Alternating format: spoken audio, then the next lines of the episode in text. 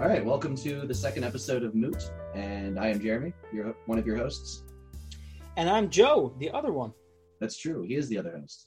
Um, so today we're, we're going to be talking about uh, male role models and our changing bodies. And what it's like to be a be a man in the 21st century. That's right. Yeah. And why is that, Joe? Because we're men and we're now in the 21st century. That's true. And it's different than the 20th century. Yeah, it's very different. Times they are changing. Is it helpful to like go back and say it's also different from the 18th and the 17th and the 16th? What? You lost me. Oh, sorry. Yeah, I'm going to start this over. No, no, you're not. You're not gonna try and be some like pitch perfect uh, radio host. What kind of standard is that for me to live up to? Well, it's good to make all your mistakes up front, so then uh, yeah, yeah, yeah. you can relax afterward. no, I don't know, man. It's hard to say. Well, so our podcast. Well, we got to think about what, what, what's really different now. If if if you're a man now, right? Which you are, which I am. You don't know that. Well, I mean, 2020, you can be whatever the fuck you want. but that's kind of the point. That's kind of the point. Right. Things have changed a lot. Like, uh, if you are, uh, if you're a man now, like, what, what, how, how do you feel like you're at your peak? How do you feel like you're you fit into society in the best possible way? That's also the best for your feeling of self worth, the way you view yourself, who you want to be how can you best be who you want to be and also fit into this in, into society in like a useful and and meaningful way. Right. And how is that different now from like how's that different now from how it was uh 70 years ago? Yeah and, and i think it's natural i think it's it's impossible to not have a role model at all because i think people just take cultural cues to build up who they are as a person. You still have to discover yourself and say, "This is who I am, and I'm going to be who I am." But yeah, I agree. It is. Imp- you have this uh, this mythical kind of like faceless man that represents what you would consider like a like a, a hardworking American man, you know, or like a stoic farmer. You know, you have like this image of what what do you think is a good what do you think is just a bundle of good character traits like when you're comparing a person and you're trying to judge his character what do you compare him to right.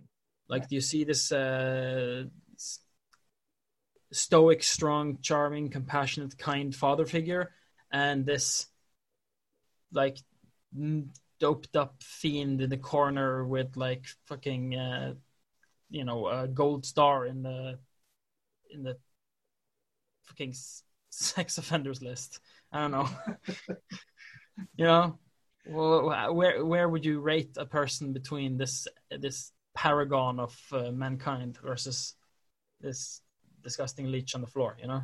Well, you're right, and I think if I was going to, if I had to choose, gun to my head, between hardworking farmer and, you know, malicious pedophile, it's uh, it was a fairly easy choice because anything that's ne- inherently negative. Because when you have a gun to your head, you have like a really good excuse to pa- just say, "Oh, I panicked and chose the pedophile." it's well, like a really good excuse.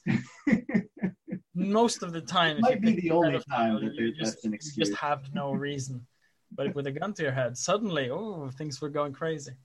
Right. No, I well, and and I think that there's you can take certain traits and say that these are masculine traits, inherently masculine traits. And you can also take the people's behaviors and view their masculinity as lesser or femininity. But in this case, we're talking about men. So um, you can look at somebody who does just the wrong thing, maybe like, you know, steals, you know, beer from a gas station or something. And you're like, well, that's not a masculine thing to do because the thing itself is wrong, even if it's not even if theft isn't typically attributed with masculinity in the first place. Like someone can do something and you can say, well, you're, you're less of a man for doing that wrong thing. Yeah, I know what you mean. Like the difference between making fun of someone's uh, someone's personality and making fun of someone's dick size.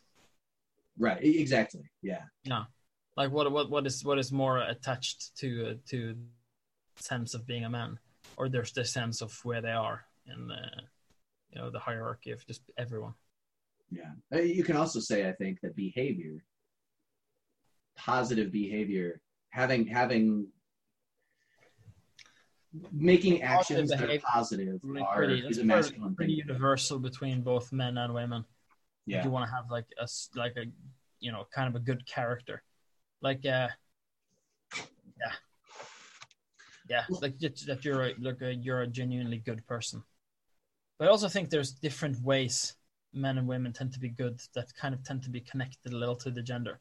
It's not like something that's exclusive, but something that you ultimately considers to be like, uh, like uh, uh, like taking care of someone while they're sick is good to do if you're a man or a woman, but it is kind of like a feminine good thing to do. You know what I mean?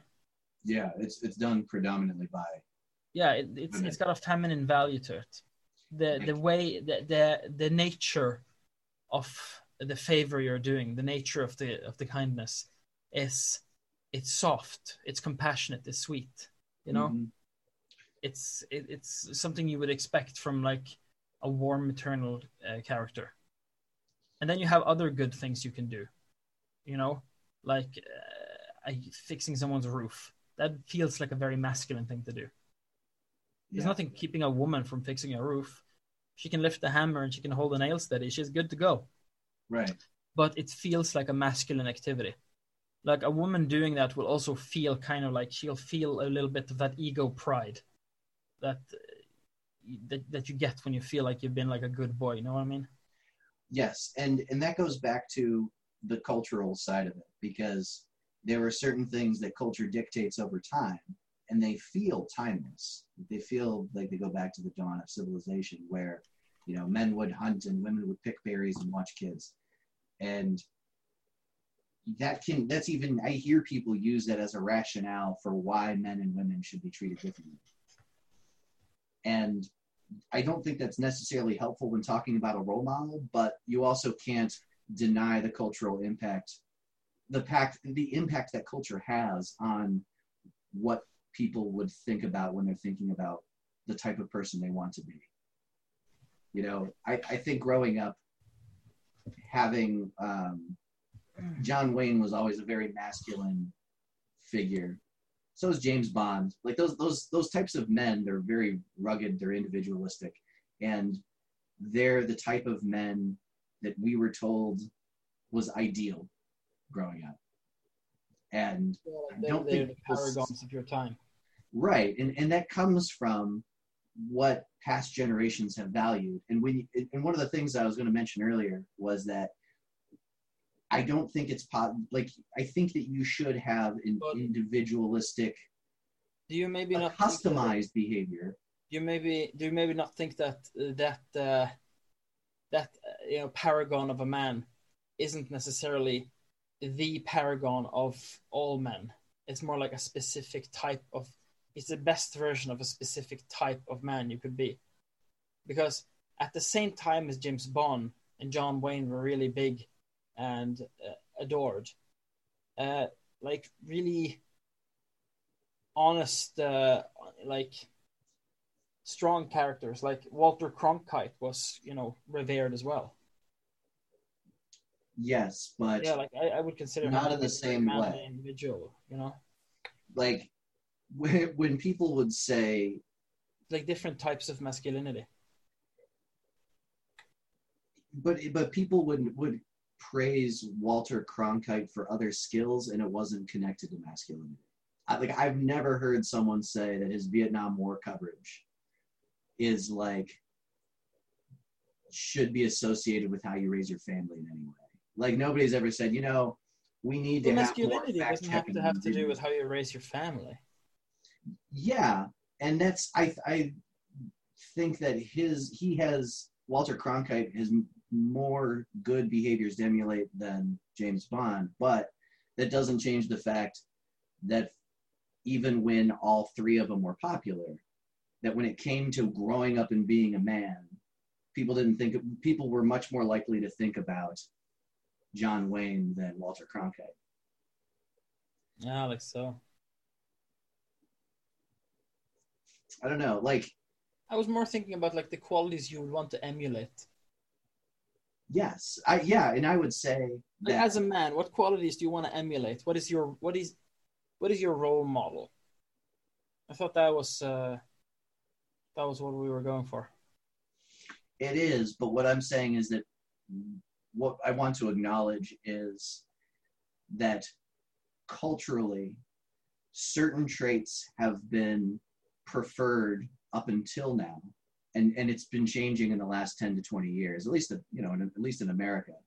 Yeah. And the John Wayne type thing is what we're reckoning with. We have to deal with. I'm not saying that we should start there and, and start with the ideal man and, and break. Tell me about the John Wayne thing, because I'm a Norwegian, and uh, I, I I know very little about John Wayne except that he's kind of uh, he's like the cowboy.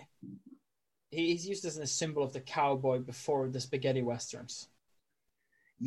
yeah, I never really thought of him as. Um, uh, well, I'm not American, so I, I, I haven't been. Uh, uh, what do you say? Exposed to much John Wayne. Tell me about John Wayne.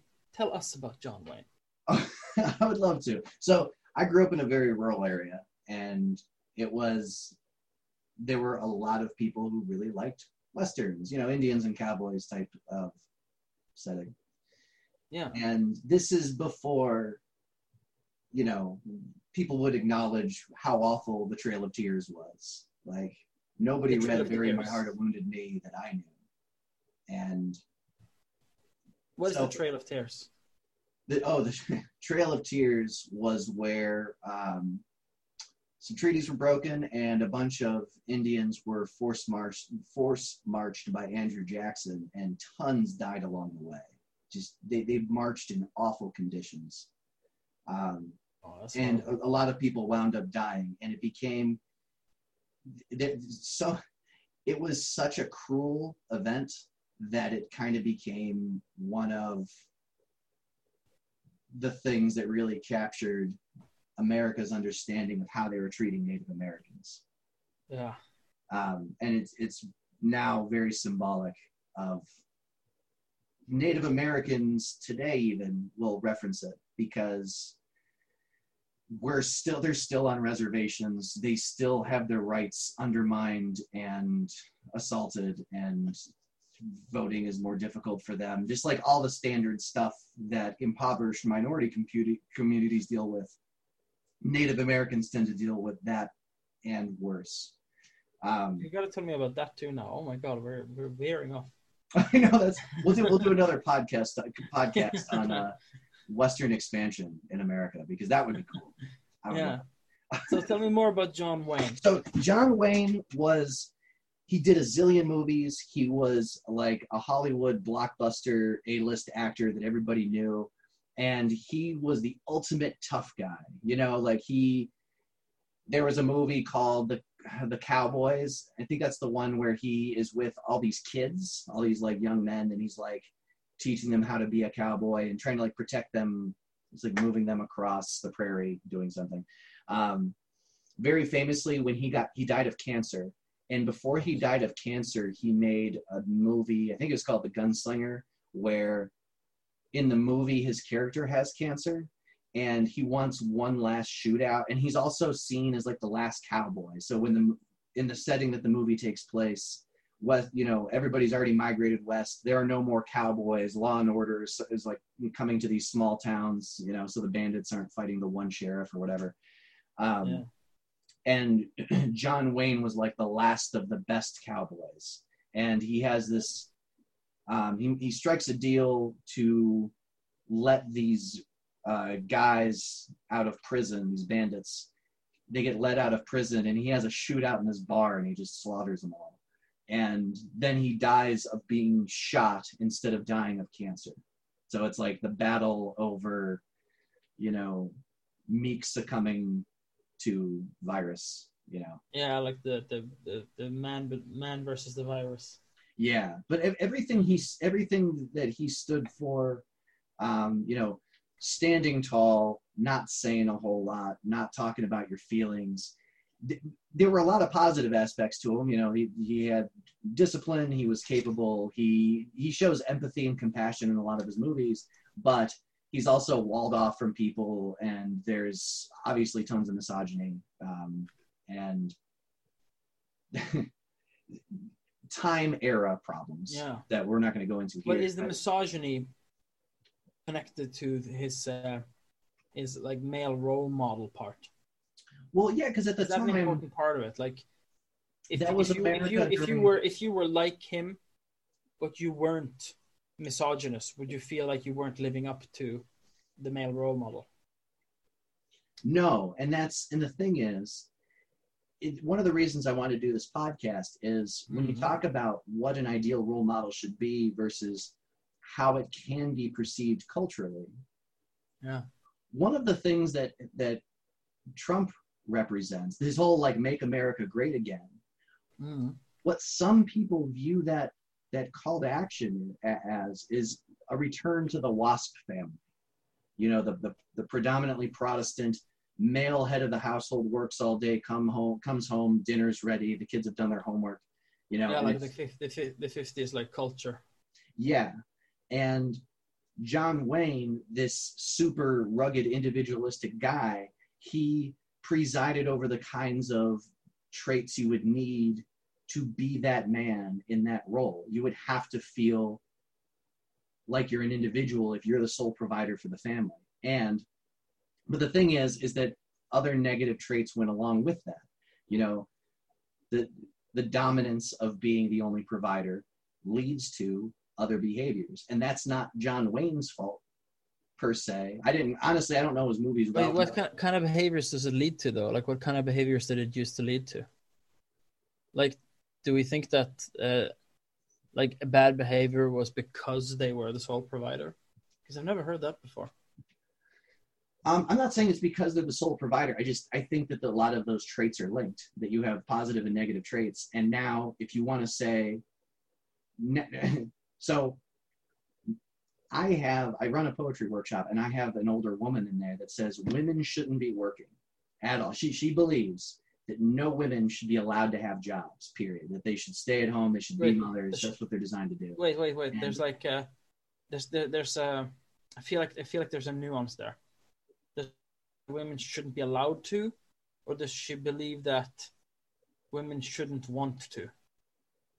Both. Like, does she want She- it to be she thinks there should be like, illegal, or does she, or does like she, does she think that it's it's be, it's better? Like you're you're you're living up to a female role model if you don't work, but you can work, but then that makes you less of a woman.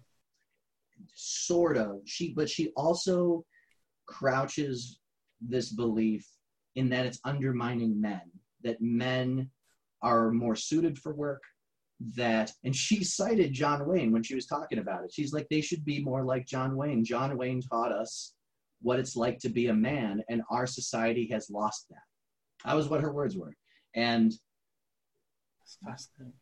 that's what some of Trump's MAGA stuff appeals to. It appeals to this uh, this ended era where culture made sense and everything had an order to it.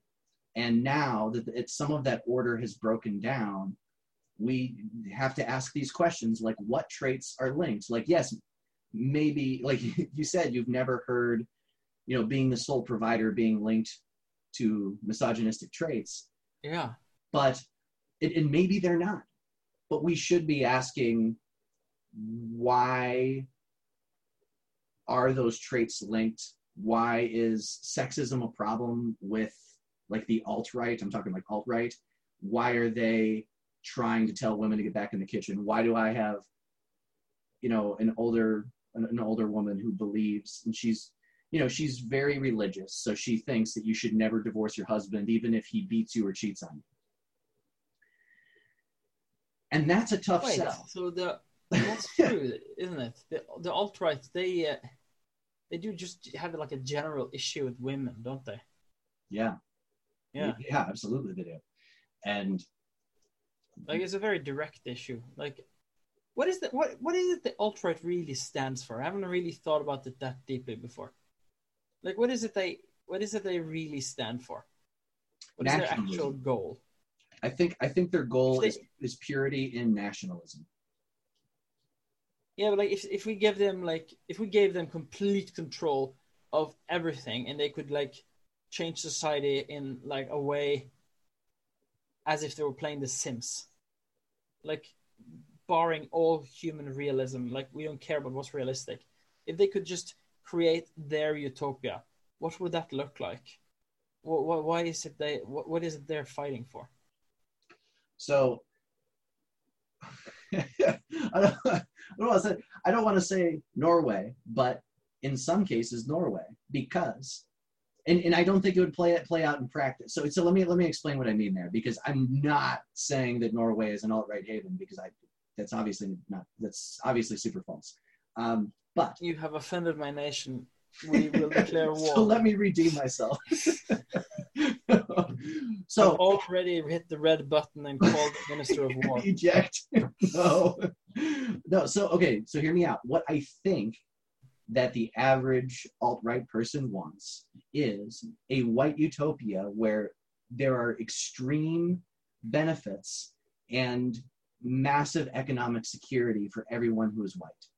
That's what I think most alt right people want. Obviously, that's not what happens in practice, though, is it? You need to have a semi socialist, if not socialist, government in order to make that economic fairness happen. But the alt right tends to support fascist, highly nationalist people. And those people aren't going to create the utopia that they want. And so they're just going to continue getting angrier at the government that's never going to support them. But wait, uh, the is the whiteness that was an important part of the alt right Oh, absolutely. Yeah. because because they they have like people who are black on the alt right, right? Well, yeah. have black people you there. need- They, they, I'm need to they have a lot of brown people. you need to have, you know, props. Like to say that we're being Yeah, yeah, yeah. I, I get it. I get I get that part. Like if they're if they're like uh, some racist who wants to present the racist view, then you know he it's not it's very useful to say, oh, I'm not actually racist because I have a black friend. Right. But I'm I'm not thinking about those people. I'm thinking about the black people who are alt right. Like you are now black. You are all right. What is your motivation for cr- hanging with this crowd? What is your what what is your ideal view of the future? I think any group? combination of factors can get you there. I mean, you you call yourself a contrarian. I think you can just be, you know, a contrarian black Republican who's like, you know what, screw all these guys. I So black Republicans, they don't have like a, a necessarily. You wouldn't imagine that they have like a, a a view for an ideal future. You think they're just kind of like going against the flow. I think with I think that they have no so any any It's more like a, it's, High it's more like a- ranking. it's more a part of entertainment for them than than genuine politics. Do you mean do you mean like a black politician? Because we don't have a whole lot of those on the Republican. No, no, I just mean like a black guy on the alt right. Oh, politician, oh. sure too, but like a guy supporting it. You know, like a black politician. Like I obviously his his motivation is to be a politician. Uh, that's his job. But like uh, the the the the idea that the politician presents, like the ideal society. Like if if if a black Republican could create a perfect utopia in the Sims engine, what would it look like? Would it look very similar to the white Republicans' uh, view? Like, would it look similar to his? Would it be the same? No, because if it, if it, if it was the same, why why would race be a part important part of it? I don't think that they would be the same, but I do think I think a core difference, and I could be wrong, and this is why I'm interested in having some political discussions with, you know, I want to do our political podcast episodes because I would really like to start talking to people about this because this is a question I have. But I tend to see, and I'm not talking like, you know, right of center Republicans, I'm talking like alt right. I tend to think that alt right have a view of society where they can still they can still ex- live a happy life but you can deny it to black people. So like a, a black person wouldn't, you know, welfare queen was an image that Reagan started. And this welfare queen persona has morphed and shifted, but always remained the same, where minorities are painted as leeches, leeching off the system. And I think an alt-right person wants to wipe clean these people that they see as leeches, even though that they may not totally understand, you know, how many people actually use the benefits for good. You know, none of this stuff, they're just focused on a small amount of waste through this scapegoat that was created to lambast on minorities. Yeah, now, but what I'm what I'm, okay, I'm so trying the, to your question, to get at this that like, do they? I don't think it, it doesn't seem to me like from what you're explaining, it doesn't seem to me that they it's a racial thing. It doesn't seem to me that it's white people who are against black people. I mean, I'm, I'm sure a lot of those white people, when they imagine the the bad people, they are seeing them as black. But what I'm getting at is that there is alt right people that are black and brown too. You know, so, so they must be seeing they must be seeing the exact same image that you know of the of the hardworking people, uh, you know, pushing out the welfare queens, but they might not think that the welfare queen thing is has to be a racial thing. That right. it's more of a I lifestyle thing. So, so to your question, than, uh, an inborn trait, or maybe it is inborn, but it's not inborn in a race. It's inborn in, you know, people who are born poor.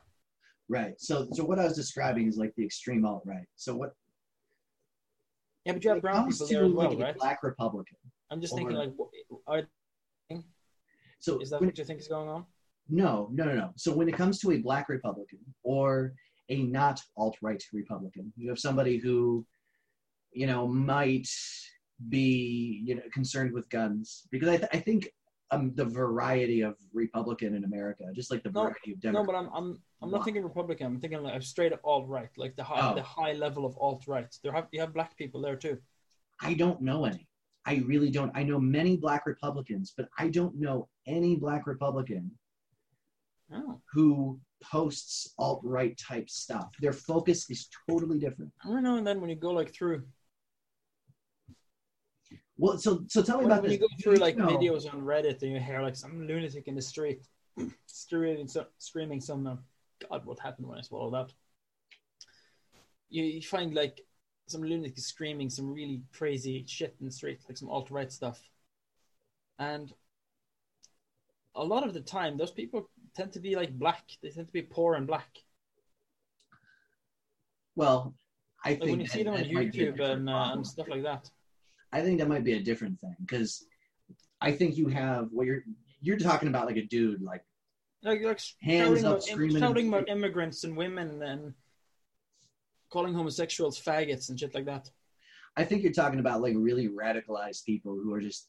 I think that's the answer. Is they're radicalized. That they're angry yeah. at the world and they encountered information that like they're screaming shit, shit uh, screaming shit about Democrats sucking dick and right, right, and uh, so, being like in Hollywood being run by Jews and faggots. You know, they, they like you find you find like black people shouting that stuff on YouTube and Twitter and stuff all the time.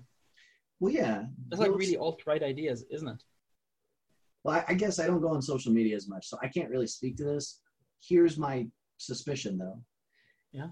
That you, when you are down and out, you're impoverished, you need an answer. You need to, you need someone to, to describe why the world is the way it is.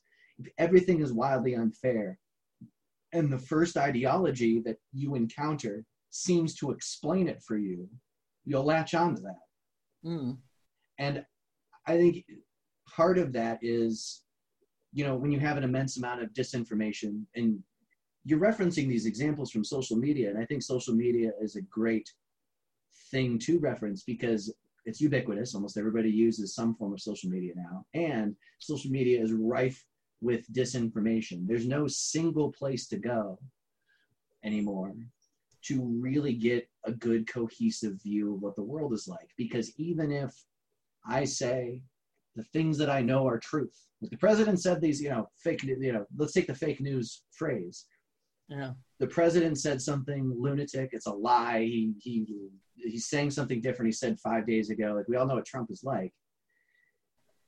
And even if I know what the truth is because I watched him say it on video, if you have millions of if you have tens of millions of people who say that never happened because they're just ignoring it now you have an alternate reality. But now you have a fractured society. And i think society is fractured enough that people are going to wind up on a side that they don't mean to be on.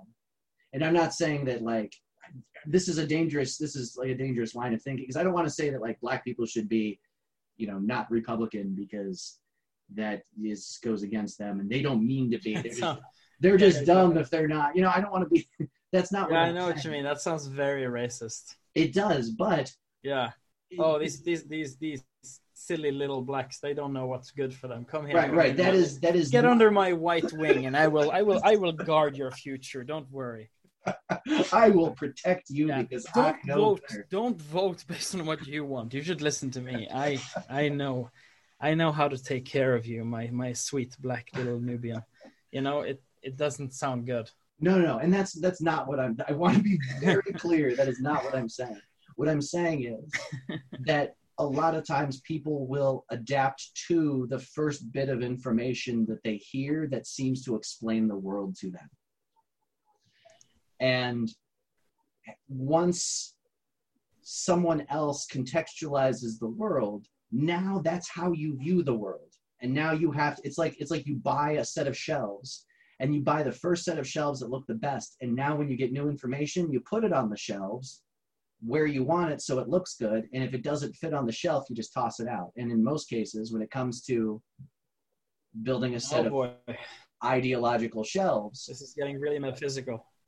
I know, I'm, I'm sorry, I'm down a rabbit hole here. But okay, let's say Yeah, I just buy. Uh, this is getting into like uh, anyone listening need a. Oof. if you if you let, let's say you buy a but it i think that this analogy as shaky as it is explains why people are so against new information that challenges their worldview because if you buy a set of shelves that matches the trim in your dining room and then you buy a box to put on that shelf but it doesn't match you're going to put that in a different room and find Yeah, I know what you mean. Like you, you, you start out with a, a worldview, an idea, and then you compare everything to that idea. And i- if it fits with that idea, it gets to join. If it doesn't fit with that, uh, go. Right. Well, and this this is the danger of of talking about these kind of topics in a society where lies are prevalent, and one side lies a lot more than the other, because right now at this point in time in America, Yeah.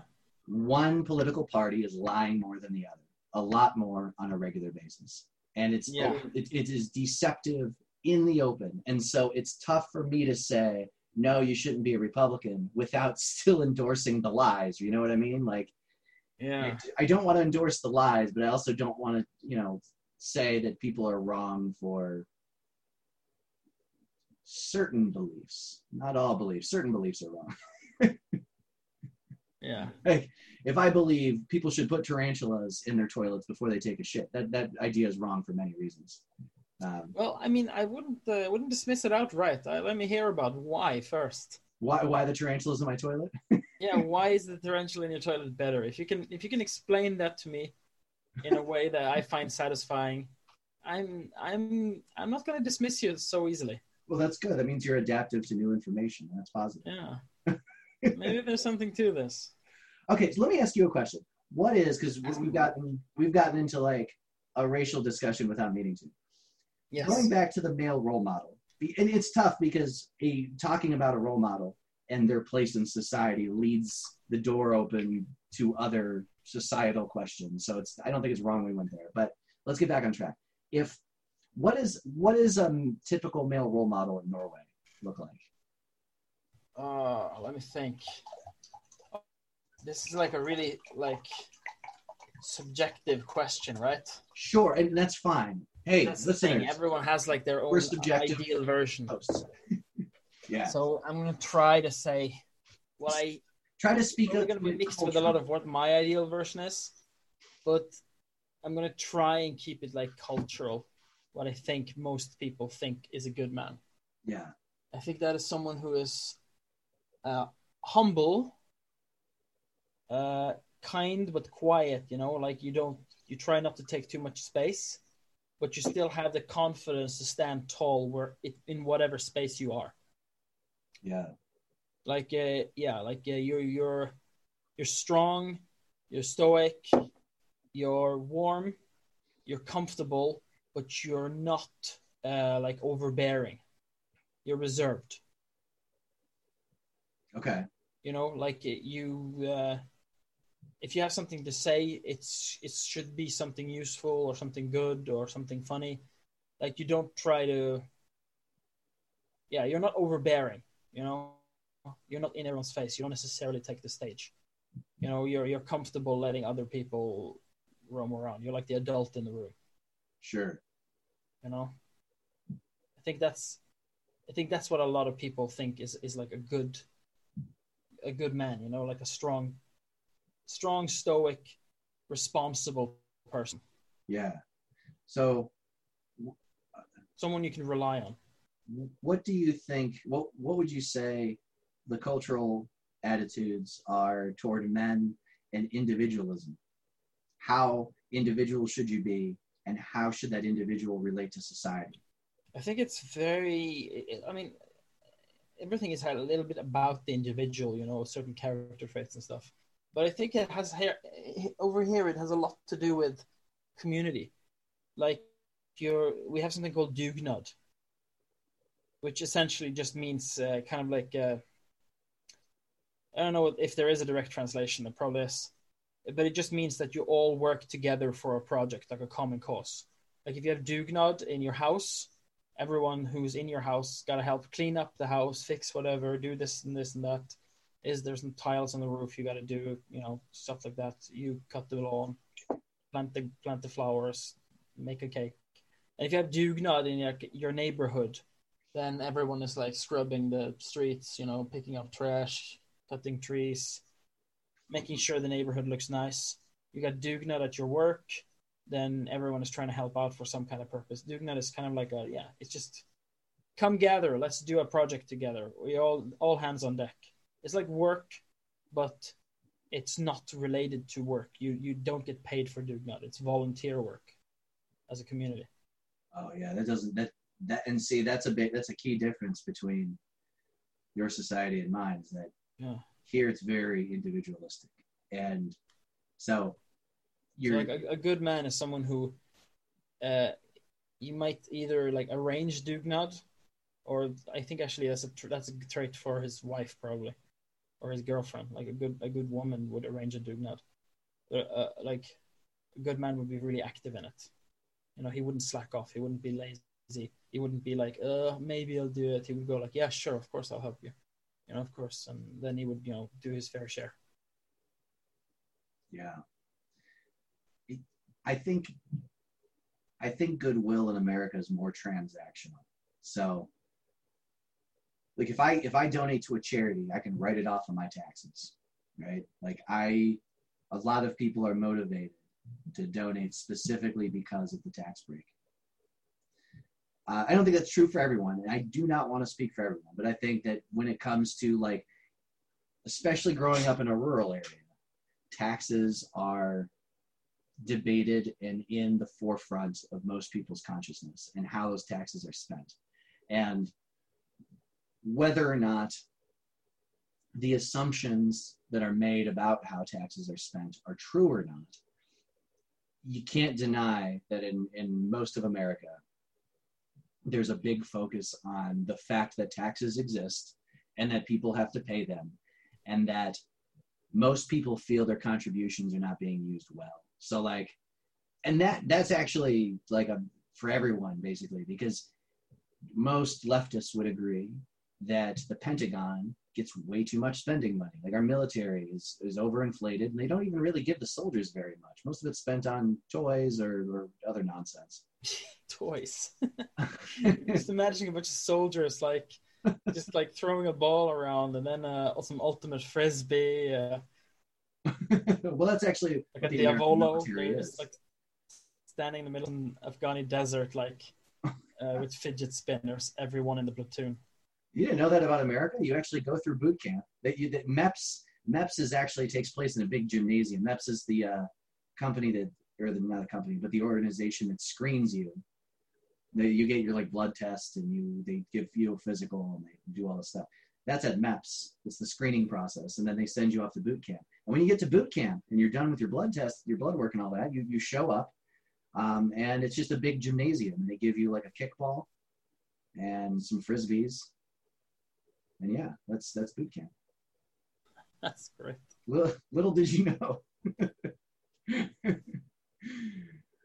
so I don't know. I think there is so the individual in relation to community in America is it's more about contributing if you feel like you want to, but nobody should be held to that standard. And like you don't have a moral, uh, you don't have a moral obligation to do it. No, no, absolutely not. No, I mean, th- there's anybody who does something altruistic will be lauded for it. And and communities will celebrate the altruistic. Like we had people um, in, in our town growing up that, that they were just everybody knew and they were they were kind. They were interested in the history of the the town. Um, in particular i had a teacher her name was iva walker and she was a brilliant compassionate wonderful woman and everybody knew her and she spent most of her time helping others and so I don't think that compassion is not valued in America. I just think that it doesn't have, there's no civic duty connected to it like you have. Yeah, it's and, like, uh, for you, it's like pure charity if you do it. Right. So yeah, you get, you're not, you're, you don't, you're not, uh, you don't have the obligation like uh, to help someone if they're in need. Exactly. It's and, your choice while community festivals are important, Garrettsville is get back to my hometown was Garrettsville. Garrettsville has a, a thing called Summerfest that they've been doing for like 10 years and it's great. Everybody gets together, but um, that it doesn't replace donating your time to help others and make the whole town a better place. It's a chance for people to get together and talk and to hang out and have fun and, and drink heavily, but it's not necessarily it, it, it's it, it's not charitable in the same way. Yeah. It's like taking a day to like clean the sidewalk and throw away trash. That just doesn't happen. So i think that's like an interest i think that's an interesting difference with a male role model like and i think that the as an opinion as the as opinions of the male role in, in American society has shifted over time. I think it has gotten more community centric, but I think there are some American fundamentals that are unique to our country that will make that either take a long time or never fully get there. You know what I mean? Yeah. And not that we should be Norwegian, but um, oh, you should be so lucky. so you say. Yes. but my alcohol costs less. yeah. My my my uh, sea has more fish. Facts. Yeah. It's probably less polluted. yeah, exactly. Yeah. huh? I'll drink the fish. I'll have to with the prices on alcohol there. I was watching. I was. Are you familiar with the show Scrubs? I am. I am. Okay. Somewhat. So, Scrubs, I think, is a great show. I was actually talking to my friend about this last night. Yeah, last night. I think Scrubs is a great show to show how cultural American cultural opinions are have shifted because Scrubs shows those opinions in transition. So what I mean by that is like when I grew up watching Scrubs, I thought it was a great show. It was hilarious. I mean, it, it, it's a very well written show, but I watched it recently, a, a few months ago, and it was. I remember getting to like season five and thinking, "Oh my god, this is like what the Me Too effect is. Like this is what post Me Too means." Because the main character is awful. JD is just a horrible person. Is and, it? He is. I never noticed that before, but he like is manipulative and he objectifies everyone and he uses these girls and it's it is a type of sort of no, excuse me, new age sort of variable sexuality. You know, he's got the jokes with Turk that he, you know, they're they're they're men love, which is is a great message. Yeah, like um, they have their bromance. Yeah, you can you can be in love with a friend without sexualizing them and just really enjoy their company and share feelings. They have a lot of great moments where like they'll contrast Dr. Cox against uh, JD and Turk, and they'll show how JD and Turk sharing feelings is a positive thing and it's nurturing. And that I think they do it in a way that presents it as a masculine thing um, without making fun of it. Because if you go back to Cheers, a lot of the jokes are, are can be focused on men being emotional, and you don't get that in Scrubs. But one of the things they hadn't totally flushed out was a lot of the sexism, and it is hard to watch a Scrubs episode and not see some sort of over sexualization or avert objectification happening. Like in every episode except for the super depressing ones. so I think that Scrubs is a good example of like the old ideal male clashing with what it was morphing into. And culture hadn't gotten hadn't finished describing it yet. I don't think it's our american culture has still described an ideal male. I don't think jd was ever ever even like a remote candidate for what the ideal man was. Like he was a really like weak and nerdy person you know? Well and i th- but he i think that's definitely not like the ideal man. But don't but you think ideal... sorry go ahead finish your thought no, no, I was just thinking like, wouldn't the ideal man be a much like uh, stronger, more interesting person? You know, someone uh, more, more respectful and more worthy of respect in return. Like, wasn't Doctor Cox a closer, a closer like version of the ideal man than JD was? And Doctor Cox was still like not ideal because he was a you know better old man. Well, and and that's but why he was think... more he was more respectable as a man. You know, you saw him more as a man than JD. You saw JD more as a boy. Yeah. So this is why I like this show as an example so much because um, with I think that JD is a direct challenge to old guard masculinity. So for a number of reasons. One, you're right. Dr. Cox represents the more classic style of masculinity. And you are set up to like him because he's kind of like the truth teller. He's capable at his job. He's a good teacher. He actually cares about the patients. So there's a lot to like there. And there, and I don't think the show's even saying that old mascu- all of old masculinity is bad, which I don't think it is. Um, but I see JD as a challenge. You have a protagonist, the, the the forefront character. His daydreams are meant to make him more interesting. His creativity, his personality, his charisma, and his willingness to operate to not let pride get in the way. So I really think that JD is a check, is is a um, is the right is the the writer's response to how some of the ways that old guard masculinity winds up having bad side effects. Dr. Cox has a pride problem. There's that episode where uh, JD wants to go to that conference and Dr. Cox doesn't want him to sell out to Kelso by writing a paper on one of his patients. JD does it anyway. And at the end of the episode, like Dr. Cox gets mad and you know they they have some time apart and then JD comes back to him at the end of the episode he's like, "Look, I want to be like you, but I want to be a more successful you." And the the whole message of it because it's a very like there are a lot of moral messages in that show. The message of that episode is that hey, you know what? Sometimes pride is a huge drain on forward progress and it leaves you stagnant.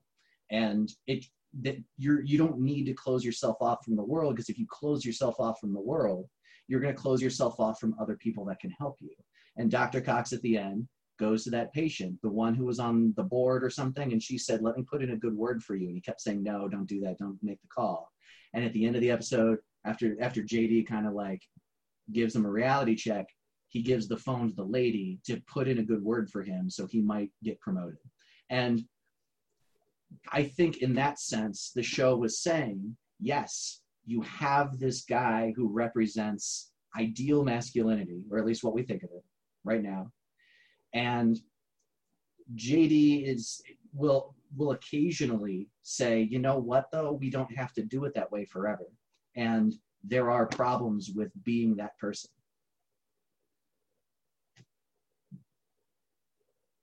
That was really deep. I talked for a while. Deep. That was uh, that was so deep. Adele could roll on it. No, no. What do you? What are your thoughts on that? Like, Oh, as as a transition, like take the show as a transition from A to B. Do you think it's representing a transition? Do you think it's successful? Do you? You know, I think it, it. I think I think it is representing a transition. I think it is successful. Yeah, because you see a lot of stuff that men do now very comfortably, very all out, like yoga and drinking tea, where you like in a way where you hold the cup with both hands. You know. Yeah. But I think I don't necessarily think that's new masculinity. I think that's just men embracing more femininity. True. I think that's people get. I think that's people being more comfortable with indulging more in their feminine side. Because even John Wayne, I fucking promise you, he had a feminine side. Some part of him was like, "Oh, this pillow is very soft, and I could just use like a fucking bath right now." Absolutely. but I, Yeah, I, promise you that he had those feelings too, but he's like he's more ashamed of them. You know, Yes. I don't exactly. necessarily think it has to do with us changing masculinity. I think it just has to do with us being less ashamed of our innate femininity. Yeah, that's easy to say, but what makes you uncomfortable? it is easy to say. I have no difficulties. and that's why you just said it. Uh, but let me let me ask you this though: if uh, what makes you uncomfortable to express that pillow? You say, "Oh, this pillow is so fucking awesome! Like I just can't wait to fall asleep. It's so fluffy and warm on my face." What makes you uncomfortable in the first place? It's those cultural attitudes that make you feel uncomfortable. And the whole point of redefining a new role model would be shifting not not everything. You don't have to shift everything. You don't have to Just to me, You know, burn it all to the ground and that, start over. uh, all I you would, have to I would imagine that the reason we were ashamed of it was because we considered it a weakness. I would imagine that's why. Yeah, That we considered it a weakness to indulge in those things. It was a character flaw. okay. Talk about But- this for a little bit. but, what, what do yeah. you? If because I can't imagine why else people would be ashamed of their femininity as men. Like it made them less manly. I think they were just insecure about that. I think they they viewed it as making them weaker, appearing more like a woman. Like they had they had less respect for femininity, I suppose. Yeah, They thought the the, the feminine values made you less of a force to be reckoned with. sure. That a man who embraced his feminine side uh, was, you know, either a weak or a decadent man, a man that you wouldn't rely on, wouldn't couldn't trust, or wouldn't wouldn't have a like you, you wouldn't you wouldn't feel he was your equal. You would feel like you could kick his ass. Yeah. So I think I think part of when you say which what would an ideal man be in the 21st century, part of that would then because I agree with you. I think that's I think that's also very eloquent. Um, with when it comes, so I think part of finding a new role model would be then saying we need to redefine weakness and not identify weaknesses at things that compete with this image that we think we have of ourselves but instead identify a weakness in a way that harms either us or the others people around us because being afraid to say express yourself or to like tell a friend hey man i'm depressed. I just want to talk about it. Like Oh. feeling like there's a barrier to that that shouldn't be a weakness. What should be a weakness is you know putting other people down to make yourself look strong. That is a you could say that that that's a think that's weakness always been viewed think as a weakness, people though. agree with you. But i also think that people will still get self-conscious and put other people down to make themselves look strong and then rationalize it later by saying well i'm a man that's how it goes you know what i mean I don't actually. okay i'm Yeah. saying that we should change our definition of weakness to not be something that makes us feel insecure but we should change our focus of what a weakness is a thing that threatens masculinity as a thing that harms ourselves or others I mean that that that that, that is a mouthful, just like thought wise. yeah, I'm just trying to grasp that whole sentence.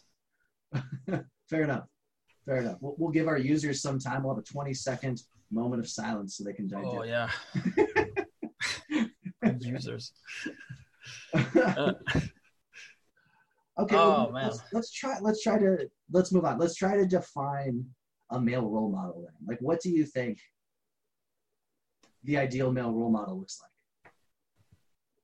Oh, okay. So I think the ideal male role model would be someone strong and reliable, or reliable, someone you can trust, sure. Some someone you would feel safe around, like someone that you would feel safe if they were in charge of a situation. Yeah Yeah, I think that's I think that's the ideal male role model.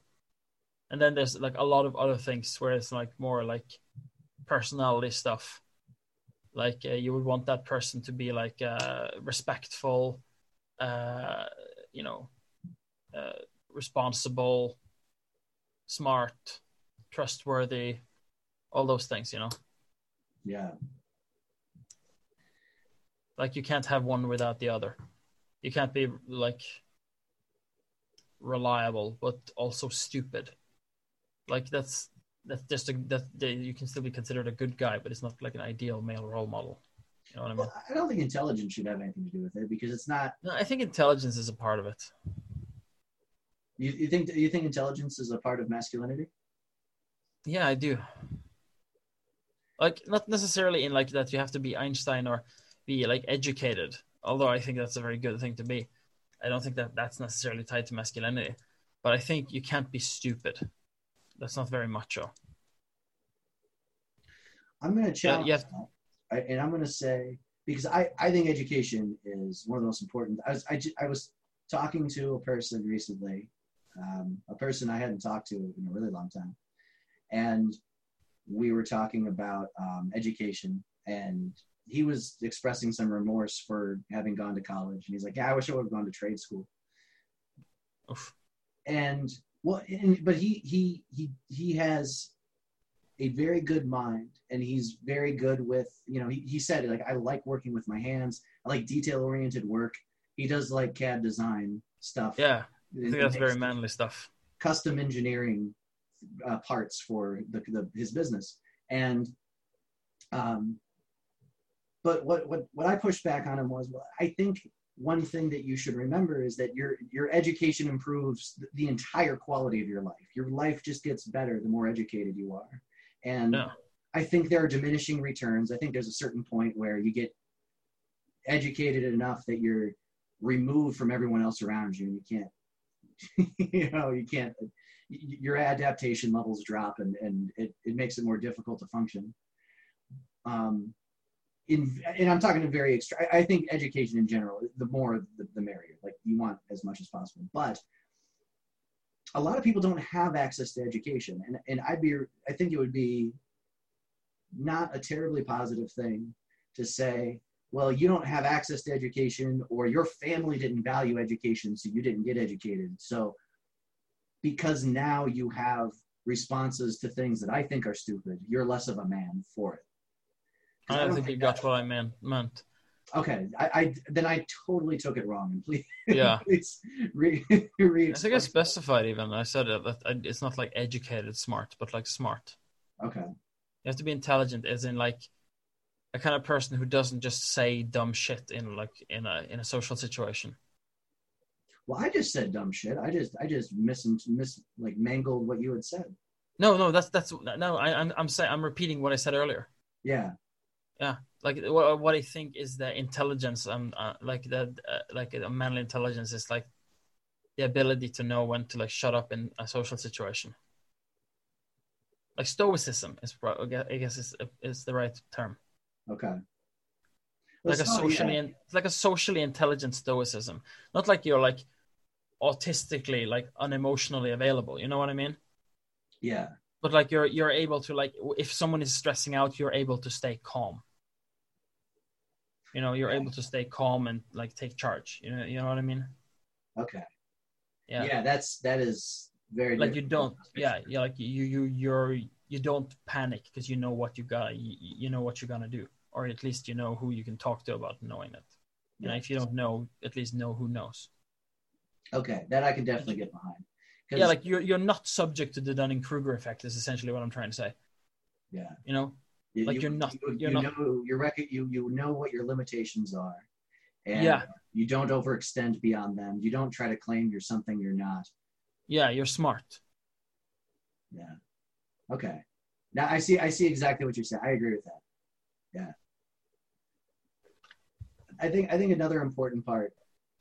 Um, because i think the uneducated professions tend to be more manly like stereotypically than the educated one like professor is it's a masculine profession i feel like it make think makes me think of like old men but like a young man profession is you know like chopping wood or lifting rocks you know yeah. Yeah, and that goes back to like.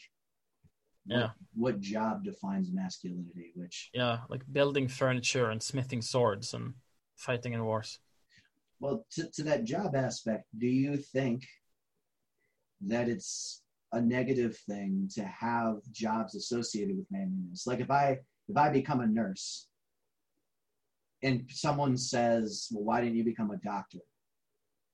Is that an, is that an inherently negative response to me announcing becoming a nurse, or do you think that like chopping wood should be associated with manliness? Like, how do you feel about that? wait i didn't get the the nurse versus doctor thing Oh well, Like- I, like I a nurse versus a lumberjack i could get nurse versus doctor I had a friend. So nursing. like oh yeah like like uh, like you mean like in a like a chain of authority not like field of work no, I mean in field of work. Like, I I had a friend who became a nurse, and he said he told his family, and they asked him, "Why did you become a doctor?" And when he was in his nursing program, he was the only man in it. And yeah no, that's what i meant like it, it's like a hierarchy thing because at first i was like oh, okay, I see what you mean. I I was thinking like medicine versus manual labor and then when it was like nurse and doctor i was like what doctor is not a manual labor you know? Sorry, I, I didn't mean to like semi change the subject, but so what? no no no is I, that- i'm just i'm just not like completely lucid it is it is late where you are. I mean, yeah it's uh it's not even the lateness uh, i'm just like you know i'm not entirely sober oh well, that might help too. Or yeah Do you Yeah. think sobriety is attached to masculinity uh i would have to say no at this moment no at this moment? Tomorrow I might feel different. yeah tomorrow i will feel different but i won't remember what i feel now so it's all fine but you will remember what you said because we recorded it. well i don't have to remember it the machine can do it for me so so so speak to the hierarchy thing a little bit. What do you think? Do you think that we that there should be a cultural effort to dis dissociate jobs, like the, remove the association between jobs and either masculinity or femininity? I don't think so. No, I think those associations. Uh, I don't think we put them there. I think they get there naturally. Okay. Yeah, I think we get those associations with those jobs simply because uh, those are those jobs that tend to be filled by either men or women, and either masculine men or feminine men or masculine women or feminine women. Yeah. Uh, I, I- I don't think we decide the labels for these in like a boardroom. I think those labels are set by by the the percentages of the people who pick those jobs. If you know what I mean. I do. I I think like we could try to artificially say that, uh, like nurse is a male job, but it's not going to change the fact that more women work nursing by tremendously huge percentages. Sure. I think I think there there have been, at least in America, there have been institutional rules that have artificially divided people. Like Yeah, like what? well, for instance, um, up until the 1970s, it was illegal for a woman to work at the same university as her husband, and she had to get special notes from Wait, why? Because why not because it just existed that was that was a rule that was in place for a very long time and it What wasn't is what is some kind of like uh like a purity law? Like don't don't don't work at the university and like have sex in the hallways. Is that like the motivation behind it? Because it doesn't it doesn't seem to be against either women working in the university. It just seems to be that if they're sleeping together, they shouldn't work together. No it was it was a law designed to keep women out of the workforce um, I, I can find more notes on this specifically and uh, post because I, I read a, a book by a feminist who was talking about it because she studied under a female professor who was installed right after this law was repealed. Um, so I, I, will I'll post specifics underneath our podcast about what the law is and all that, and we, we can we can talk that on the side. Yeah. There there are things like that that have existed in America, which have prevented people from have prevented women from having certain jobs. So I would think that certain professions will uh, will lead to a, a, a gender migration of sorts. But I also think there are very real things that have been institutionalized that have made it difficult up until recently to make inclusivity a reality for some people. That's- Okay. Okay. Okay. That's it. So you're like thinking that. Um, but wait, I'm thinking about like you. So- you're thinking that you're thinking that these professions are like that that that, there's like men or women are being prevented from entering them through like legal ways or like social ways. Is that what you're what you're getting at? Yeah, that is what I'm getting at. Yeah. So going Yeah. back to the male role model thing, because they used to, they used to pre- be prevented from doing it through legal ways, right. and now you think they're doing it through social ways. yes, I, I think that there are just long-standing norms that make men not want to do something. So, as an example, Okay, so you don't think it's natural; you think it's something society dictates, yes, or like a product of the way we we view things.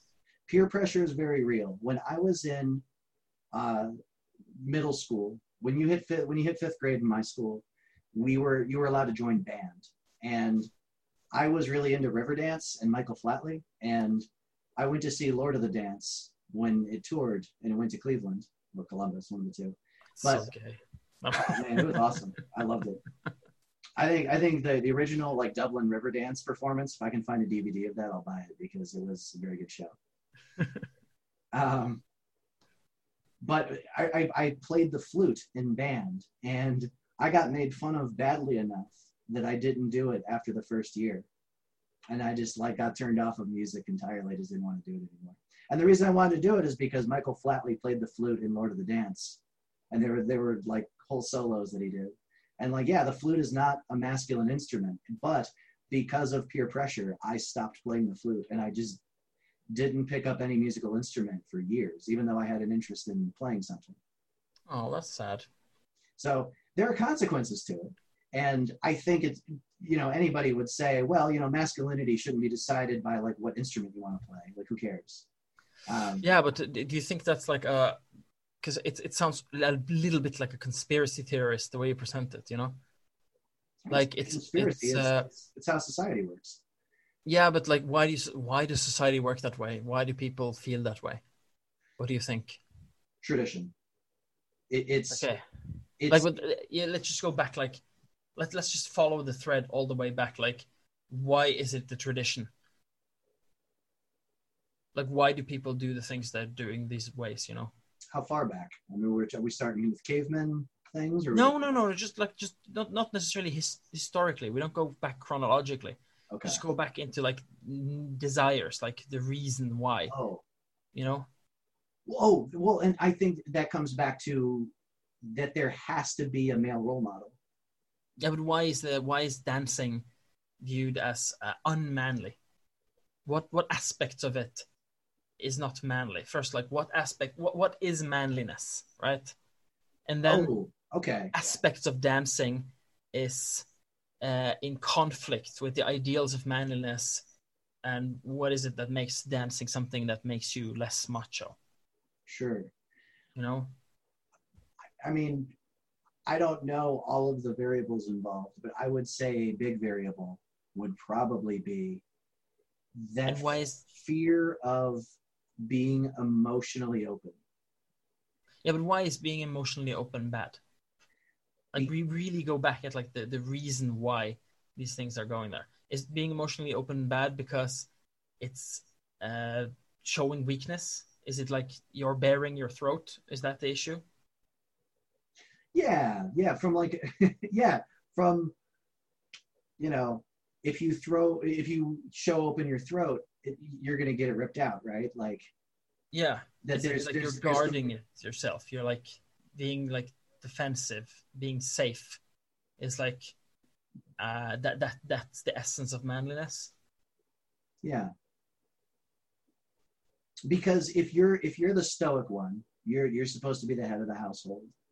Then you also have to be a protector of sorts because Yeah. you're the pillar. And if you crumble, then everything else falls with you. So I think with that stoicism comes the desire to be a protector and to be safe and to be on guard. And along with saying well nothing can get to me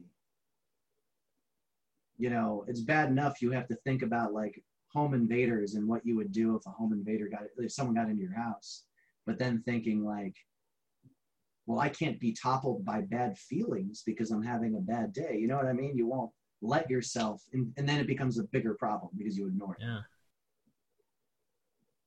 This is interesting. Like I'm thinking about like how it all connects to the way manliness changes. Because being a safe and defensive, you know, being able to defend something is a very manly thing. That's why you're like, you know, uh, things that things that may make you weak. You have like aversion to it, right? yeah But another important part of being a man is also the aggression. Is the like being able to get shit done, you know, be, having a can-do attitude and all of that stuff, right? So, so it is also very manly to try something that is not defensive, something that is uh, dangerous socially, such as like those guys who like suddenly just wear like a scarf, like a silk scarf, and they groom their facial hair like extra neat, like like gay men, right? yeah.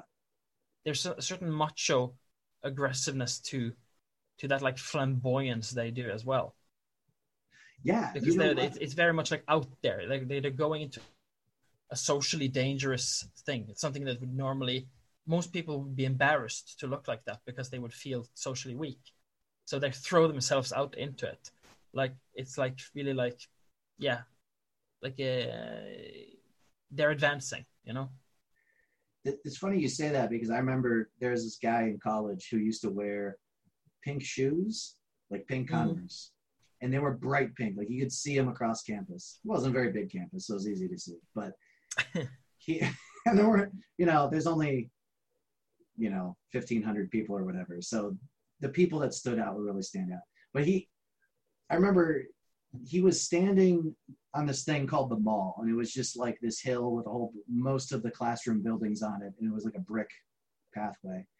But he was standing like across the street on the mall, partway up this hill, and I was walking with some people, and one of them goes, "You see that guy?" And I was like, "Oh yeah, Gavin." And he goes, "Yeah, you know him?" And I said, "Yeah." He's like, because he in one of my classes, and the guy goes, "Man, those shoes! I would never mess with him." yeah he wasn't like a particularly manly guy. He wasn't not manly. I don't like he wasn't he didn't look frail or anything. You know, if you're talking about masculinity in terms of how beefy. But he's like he's just like seething with confidence. right, but he wore those pink shoes and he wore Yeah. them well, and he did. Like you feel like you feel like this this is this is a fucking guy with a spine made of fucking titanium. right, and, Yeah, and this is a guy who would not fucking back down right because he's willing were- to put himself that there. He's like just walking on like a line with no safety net. Yeah. And I went to dinner with a bunch of guys who were commenting on how manly he was because of his pink shoes. And I just think that that's a very not John Wayne thing. And I've thought about that a lot since we had that conversation like 10 years ago or whatever. it's been a while. But I thought about that moment a lot because I thought, well, that is a new type of manliness that I don't even think I would have seen in my hometown. Because because in my hometown, especially, I mean, I, it's probably it's probably changed a lot since then. But you know, growing up, there were a lot of people who were still afraid of being gay, and I know a lot of people that I went to school with. They didn't come out until college because obviously they didn't feel comfortable doing it in our town and during high school. So that that, that always stood out to me. So it's funny you said that, like w- wearing the flamboyance as a badge and saying, you know what, you know, not saying that pink shoes are flamboyant, but going back to your comment, Pig shoes are flamboyant as fuck. Maybe they on. are, maybe they are, Huh? maybe they are. Like it's literally the flam in flamingo. yeah, yeah. So I don't know. Maybe yeah, it's interesting how it's changing, you know. Like uh, you see, men also are like much more. I, I- I honestly think it's just a, it has a lot to do with us having less contempt for femininity and being able to be macho and uh, like be overtly feminine at the same time, like the pink shoes, and like I was about to mention, like with people like now I have no problem using moisturizers and foundations and lotions and stuff like that. yeah. And Like you don't you don't feel you don't feel less macho for buying a scented candle anymore. You know? sure. Well, let me ask you this: like, It's uh, not something that shortens your dick. unless it's marketed to shorten your dick. I mean, yeah, I mean, you never know what's in a fucking scented candle. I have to take that all the time. Otherwise, it's just chaos down there. I have, I have a dick shortening cream. Whatever. Oh well, I mean, that, that that's that's a like really weird self-deprecating compliment. Like, That's a humble brag. It's it's yeah, yeah, Every time I exercise, I have to use the cream. Otherwise, I pass out. yeah. My dick is so I mean immensely huge. I need like special made pants that have three legs. Well, maybe that's what the link is because I think when when you're defining what you think a good male role model would be, all those things that you said would have been true going back. Like a disciplined person, a person who upholds the promises they make, the person who you know stands by and supports their their family and their friends. Like all of those things, integrity, honesty, those have always been valued with but maybe what the missing component has been is compassion, both compassion for femininity, like emotions, but compassion for ourselves, like being able to say self care, like lotions, is fine. Like it is not, does not take away from my image to make sure my, my skin is cleared up and, and you know I moisturize. That's that should be okay Yeah, and having compassion for ourselves allows us to be more empathetic with the people in our lives and our communities. Maybe new age masculinity is just allowing compassion to fit into that, you know, that stoic, towering pillar of strength or whatever. I don't think compassion was absent from the old school masculinity though. Like that was all about like working hard and taking care of your family, and you know that's like gotta have a lot of compassion to do that shit. Honestly, I think now mm. it's a lot more to do about confidence and bravery.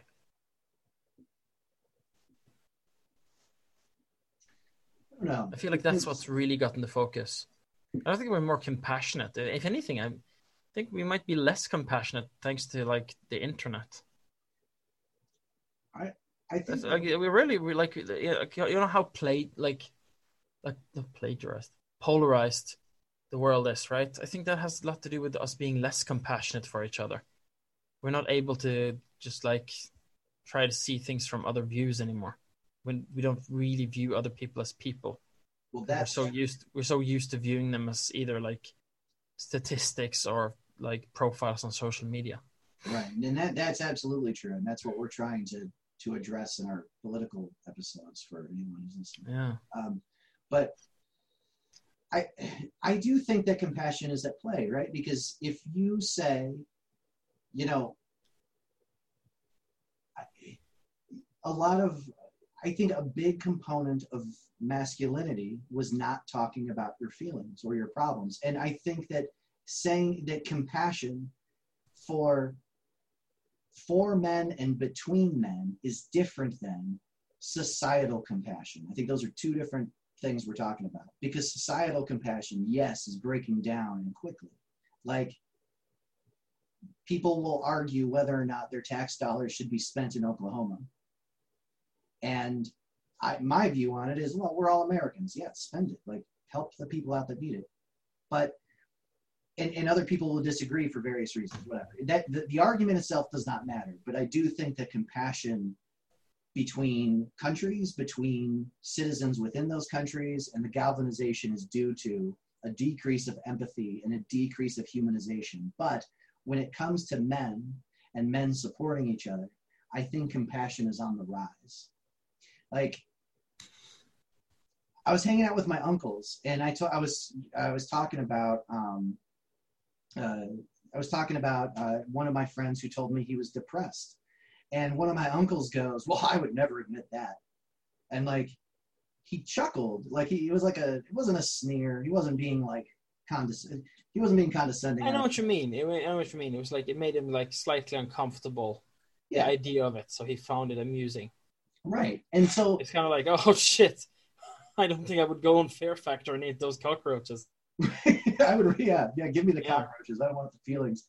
So I think that tells you that that that chortle tells you two things, right? It tells you one, he wouldn't be comfortable airing out problems to make himself feel better, and he would probably not find himself in many positions where he needed to be supportive of friends. And if he was, he wouldn't feel comfortable doing it. And I don't Yeah, like he's not comfortable with feelings.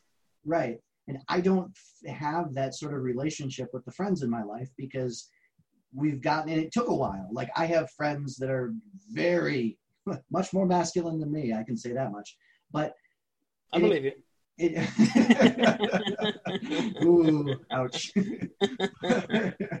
but this, this, and it took a while. But after being friends for a long time, I, it, you, I think I have in most of my friendships are ones where my friends feel it's safe to open up if they want to, if they think that that opening up will have value. And so that that is an increase in compassion for men and toward men and in between men, I think. And that's a good thing. But I do think it goes against old, you know, James Bond didn't talk about his feelings with anybody. He no, didn't no, have he was, long monologues. he was a man of action. That's right. And he, you know, he wouldn't he he wouldn't be caught monologuing. No, that's the villain. Right. And that's bad because he's a bad guy, so he monologues. Yeah. the bad guy is usually not the like he's not a good symbol of masculinity either. It's usually uh you know dishonest and cowardly and you know evil. right.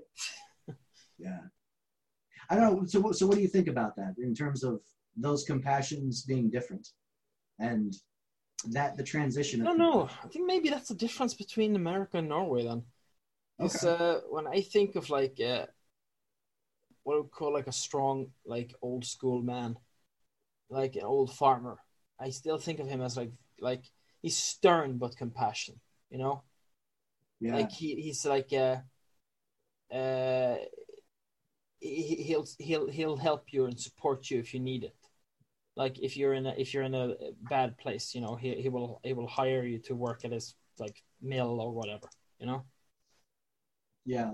Well, that, like he, yeah, you know, like uh, like he'll help you out. Like if there's a storm and your car breaks down, you know, he, he'll he'll see to it that you know he'll you know get you inside and see to it that you're you're you're comfortable. You know, that it's like uh, it it makes this kind of like his business to to protect and take care of a- anyone around him. Well, so let me ask. I mean, because doing favors for someone is a form of compassion, but Yeah. it's not the same emotional connection that I'm. I think I'm trying to describe. not necessarily doing favors as in oh yeah i'll help you like uh you know i'll i'll i'll, I'll clean your garage not that kind of doing your favors but more like uh taking care of other people Okay. like making sure other people are are, are safe or you know you good Yeah. Um, have you seen the show Letterkenny?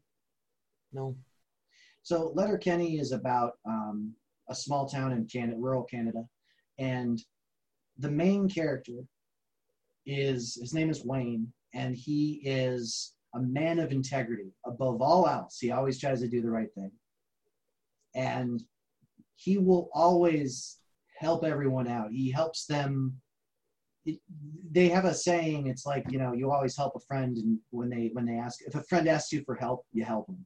Is, is one of the uh, sayings. of a friend in need is a friend indeed Yes. So, uh, well, yeah. So he he has this sense of duty where, like, if anybody needs anything, as long as you can, you drop what you're doing and you go and you help them because they they need help. Um, but they have another main character on the show who's taking like these women's studies classes, and his name's his name's Squirrely Dan. And Squirrely Dan, when he talks about feelings, yeah the others get uncomfortable, especially Wayne. So they'll do like they'll they'll have he'll talk about like his feelings and Wayne will say, "Well, I don't know much about that, but you know, be kind to each other." And yeah he'll be like all humble and simple right, and Squirrely Dan gets way more talkative about it and he's like, "Well, I want to discuss feelings." And they they actually play it up as a joke in some parts because there's this one time where Squirrely Dan hears that the G spot's in a man's asshole and he goes and he wants to talk about anal play, but they get like super uncomfortable and it's hilarious. Like the whole scene's very funny. Um, yeah and it makes them uncomfortable, but they do it in in more subtle ways too, where Squirrely Dan will bring up something emotional and they're just like, well, to each their own. But Wayne's not really listening. He wants the conversation to move past him so they can just not talk about it anymore. yeah And he's supportive. He's not judging, but he also no, he's he's just like uh, he's got a lot of humility, and he's like he's kind of like normal. He's not that special. He's down to earth. Right. And so Yeah. while he supports Squirrely Dan, he's not receptive to the type of compassion that Squirrely Dan wants. Yeah, it's like uh, kind of like uh, conservative in the sense that he doesn't he doesn't want things to change too much, or like maybe that's the right way. He's he's not he's not he's not like uh, he's easy to do in Norwegian, groundbreaking. He's not banebrytende. yeah, Yeah, he sticks with what's uh, what's been established, what's normal. yes. And and what makes him comfortable. Yeah, And uh he yeah, doesn't, I- he doesn't explore new horizons.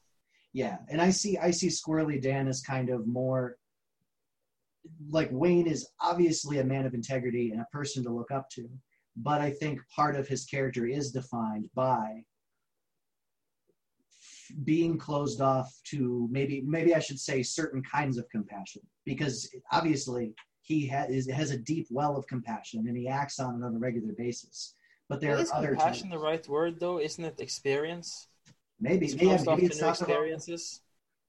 Yeah, maybe that's a better way of saying it. Yeah. He's uh, he's defensive. He's like uh, very orthodox. It's a bit boring. Yeah, he is more stoic for sure. Yeah. it's uh, safe and predictable.